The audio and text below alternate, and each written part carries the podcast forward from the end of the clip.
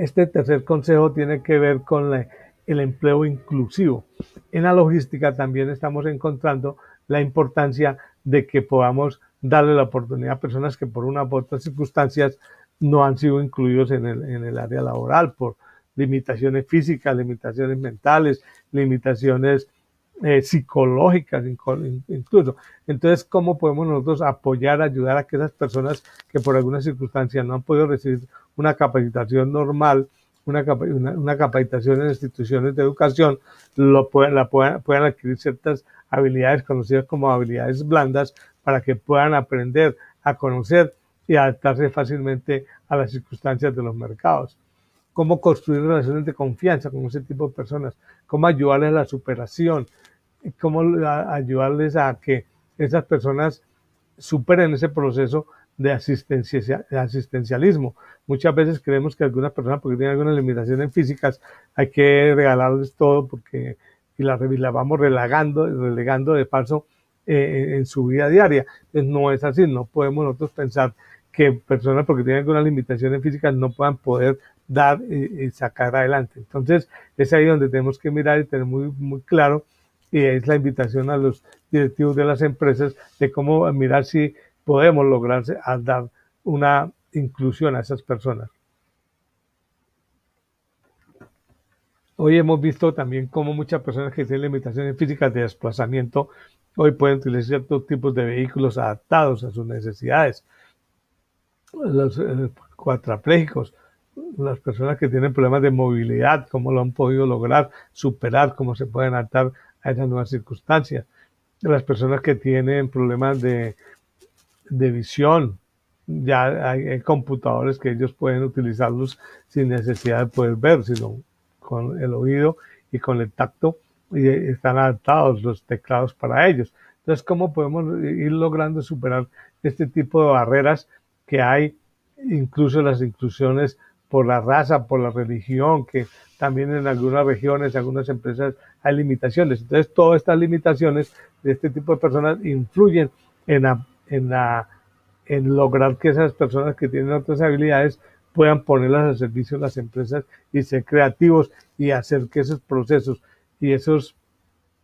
actividades que se hacen dentro de las empresas puedan ser mucho mejores y es donde la logística entra a, tomar esa fuerza tan importante de lo que estamos hablando ahora, la importancia de esos empleos inclusivos.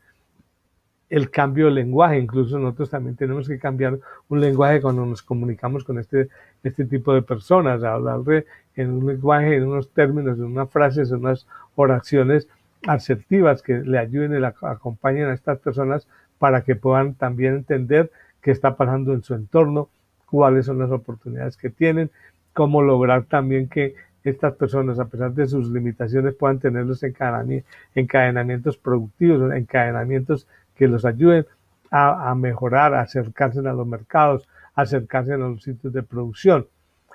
sí, cómo mejorar la productividad. Entonces, todo esto es un, momento muy importante a lo que se ha conocido como movimiento de empresas IN y que la ANDI en Colombia ha venido haciendo bastante énfasis y ayudando a que todo esto se pueda lograr para que estas personas puedan llegar a, mejorar. Entonces ahí vienen ya algunos pactos de competitividad,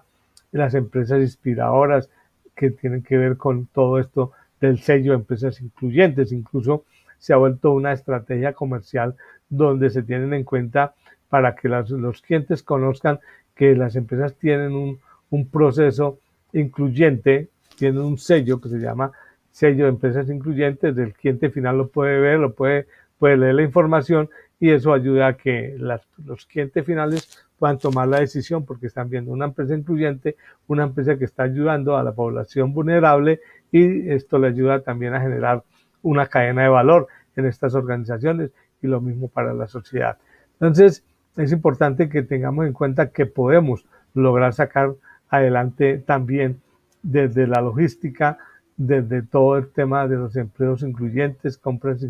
inclusivas,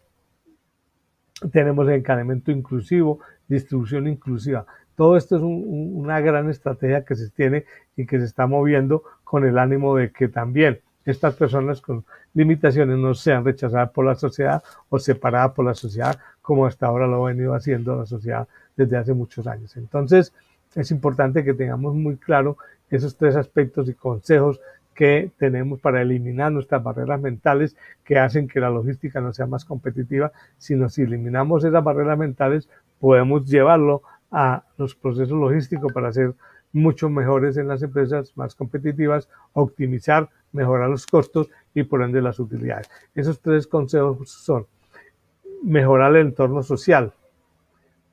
eliminar las barreras mentales que nos afectan para lograr los cambios que se requieren. Y tercero, un, empleo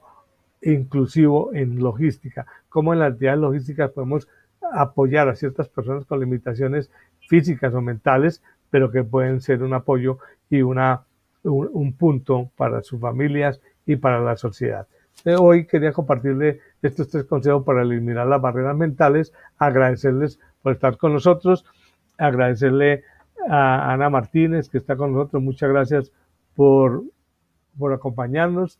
y no olviden que nos pueden encontrar en nuestras redes sociales como arroba wikilogistica.com.co en nuestra página web y en las redes sociales como arroba wikilogística. Nos pueden escribir, nos pueden hacer algún comentario, alguna pregunta y si consideran que les podemos apoyar para que sus empresas sean más competitivas,